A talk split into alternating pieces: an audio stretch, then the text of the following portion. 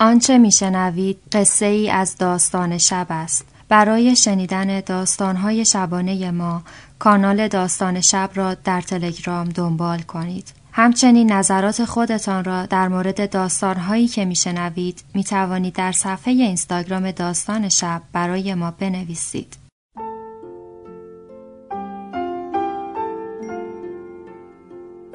به موجب این سند شش دانگ صدای معصوم بماند برای وارثان داستان شب که در گذر سالها خواهد ماند. ارادتمند داستان شب.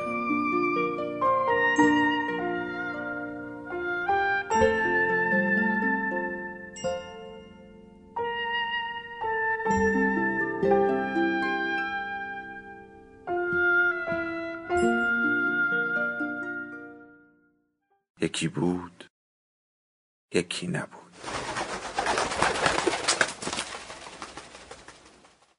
چه ایده ای؟ یک ماحصل آن هم در هندوستان. سرزمین مهاراجه ها، ببرها، مرتازها.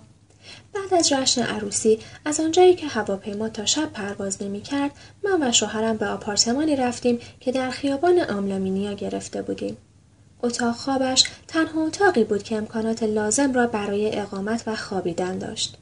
وقتی به من اظهار عشق نمود من با صدای هیجان زده جواب دادم در هندوستان در هندوستان در هندوستان چنان که گویی از خود بیخود شده باشد فریاد زنان گفت که برای نفسی تازه کردن بیرون می رود و فقط وقتی برمیگردد که زمان رفتنمان باشد یعنی پنج ساعت دیگر بعد از رفتن او ده دقیقه ای صبر کردم.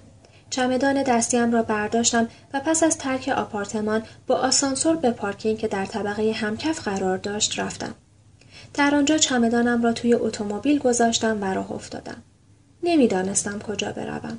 همچنان که در خیابانهای پر ازدهام رانندگی می کردم با تردید فکر کردم به سراغ یکی از دوستانم بروم. اما بعد از رسیدن به آلبرلیا چشمم به تابلوی سبزرنگی با کلمات فرودگاه بین المللی لئوناردو افتاد و با خود گفتم به فرودگاه می روم و سوار اولین هواپیمایی که آزم هندوستان است می شوم. رفتن به هندوستان به نظرم امری کاملا منطقی بود. به آنجا می روم دقیقا به این خاطر که نخواسته بودم به آنجا بروم. بله هم یک راهش است. انسان مجبور به انجام کاری شود که دقیقا مایل به انجام آن نبوده است. به فرودگاه رسیدم. نگاهی به تابلوی نورانی پروازها انداختم و دیدم 20 دقیقه دیگر یک هواپیمای آمریکایی آزم هندوستان است. به گیشه رفتم. بلیط و پاسپورتم را نشان دادم. با شتاب از راهروی گذشتم و به موقع خود را به میان مسافرانی انداختم که در پشت در خروجی شماره شش ازدهام کرده بودند. نیم ساعت بعد هواپیما با صدایی مانند تنفسی آرام در بالای ابرها در پرواز بود. آن وقت من شیشه قرص های خوابم را از کیف دستیم بیرون آوردم سه قرص بزرگ بلعیدم و تقریبا بلافاصله به خواب رفتم. خوابیدم و خوابیدم و خوابیدم. شاید در طول مدتی که خواب بودم در آتن و آنکارا از هواپیما پیاده شده باشم و نهار و شامم را هم خورده باشم. شاید هم سیگاری کشیدم و یا با همسفرم که هندوی سبزه و کوچکندام و فربه بود هم صحبت کرده باشم.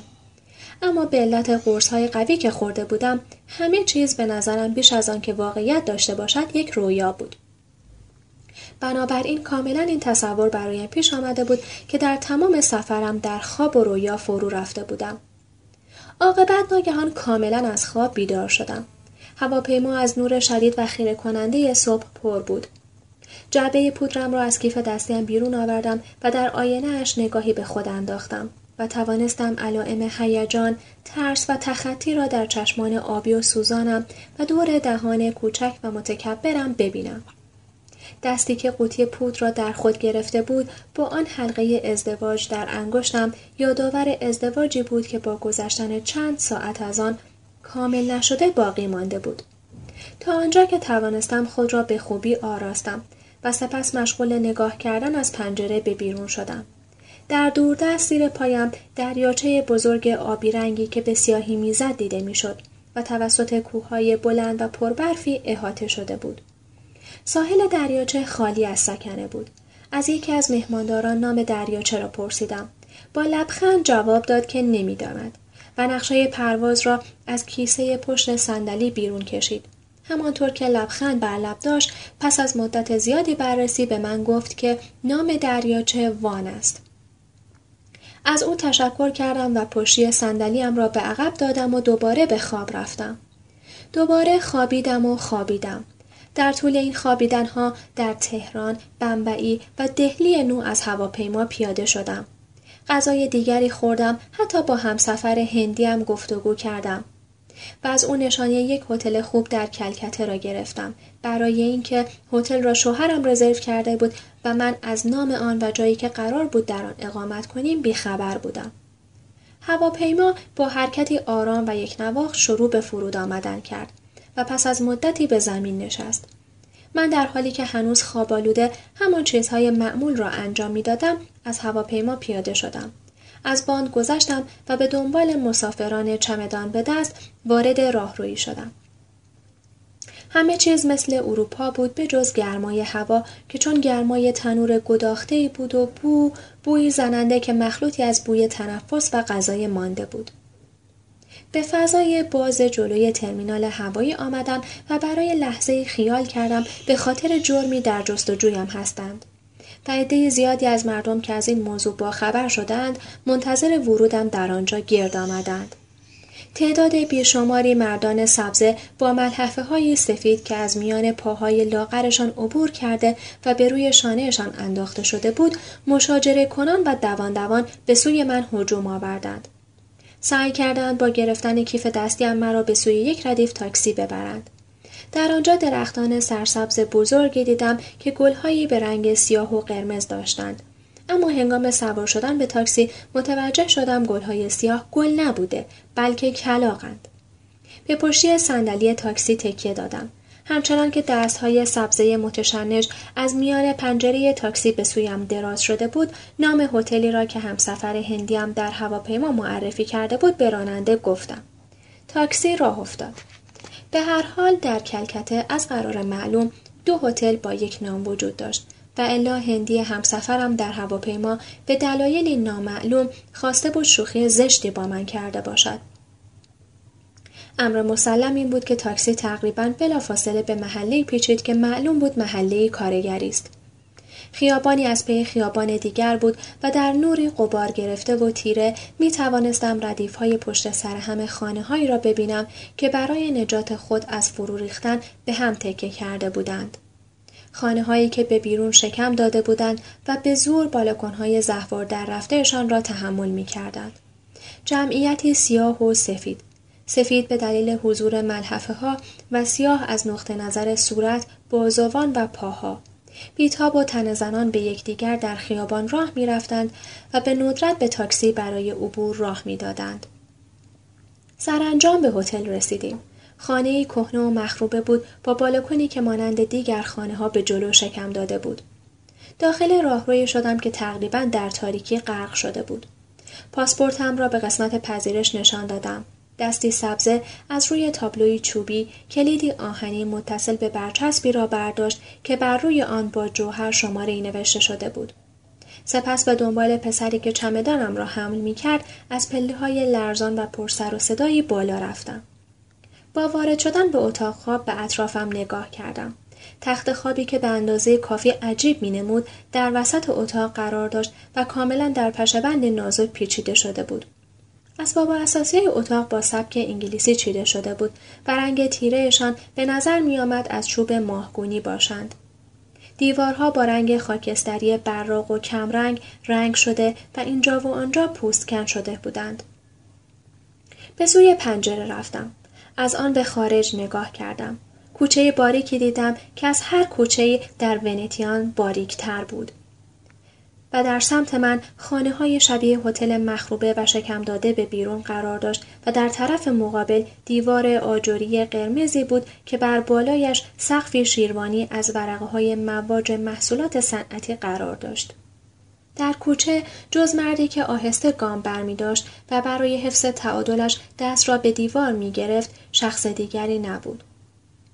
او هم مانند هندی های دیگر که در خیابان دیده بودم پوستی سبزه داشت و ملحفه به خود بسته بود که از میان پاهای لاغرش رد می شد. در حال برهنه گذشتن بازوان و پاهایش روی دوشش می افتاد. درست به مقابل من که رسید ایستاد. پس از لحظه تفکر آهسته به روی زمین نشست. دستش را دراز کرد، سنگ فرش های کف پیاده رو را با کف دست تمیز کرد و در حالی که صورتش رو به دیوار بود چنان به روی زمین دراز کشید که گویی می‌خواهد بخوابد و بی حرکت باقی ماند. شاید اکنون به خواب رفته بود. پس از آن خودم هم به سوی بستر رفته پشه بند را گشودم و روی تخت خواب دراز کشیدم و من هم به خواب رفتم. چهار بار بیدار شدم و هر چهار مرتبه به سوی پنجره رفتم و از آنجا نگاهی به مرد خفته انداختم. بار اول هنوز حرکتی نکرده بود. بار دوم به پهلوی دیگرش خلتید. به طوری که صورتش به طرف لبه پیاده رو بود. بار سوم به پشت راست کشیده بود و یک دستش را زیر سرش گذاشته بود. این بار متوجه نهری از آب کثیف شاید هم گنداب روبازی شدم که درست در پایین پیاده رو جریان داشت.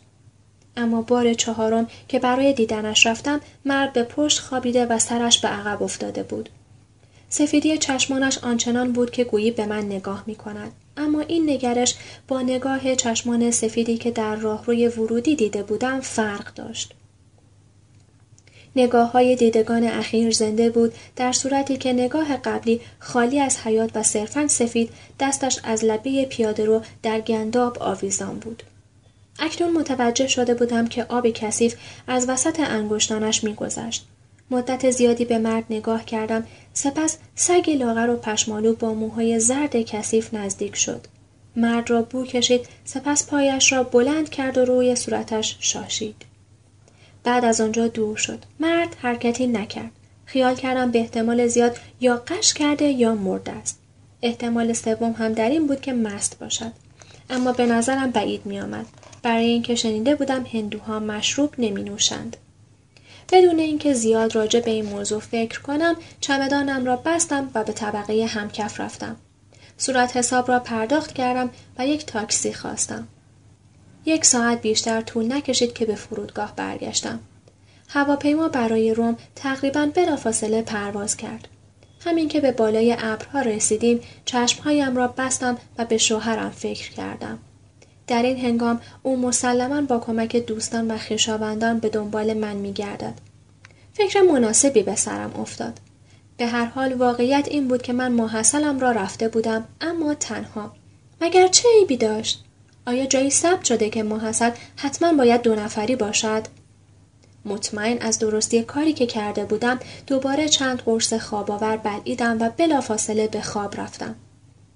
خوابیدم و خوابیدم و خوابیدم. در طول این خوابیدنها در دهلی نو، کراچی و تهران پیاده شدم. نهار خوردم با همسفر هندیم که مرد سبزه خیلی لاغر و بلند قدی بود صحبت کردم. سپس خواب به پایان رسید. چشمانم را که باز کردم نور خیره کننده به داخل میتابید. از پنجره بیرون را تماشا کردم. در زیر پایم در دور دست دریاچه بزرگ آبی رنگ و تیرهی که به سیاهی می‌زد دیدم که کوههای پربرفی آن را احاطه کرده بود. مهماندار را صدا کردم و از او نام دریاچه را پرسیدم. با لبخند گفت که نمی‌داند.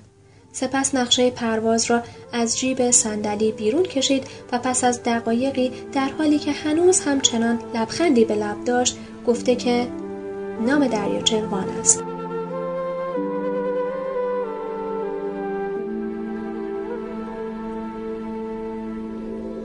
داستان شب بهانه است.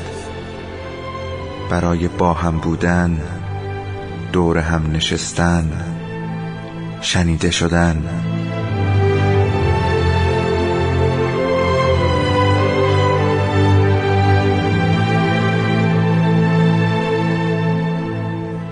صدای افسانه ها رو میشنویم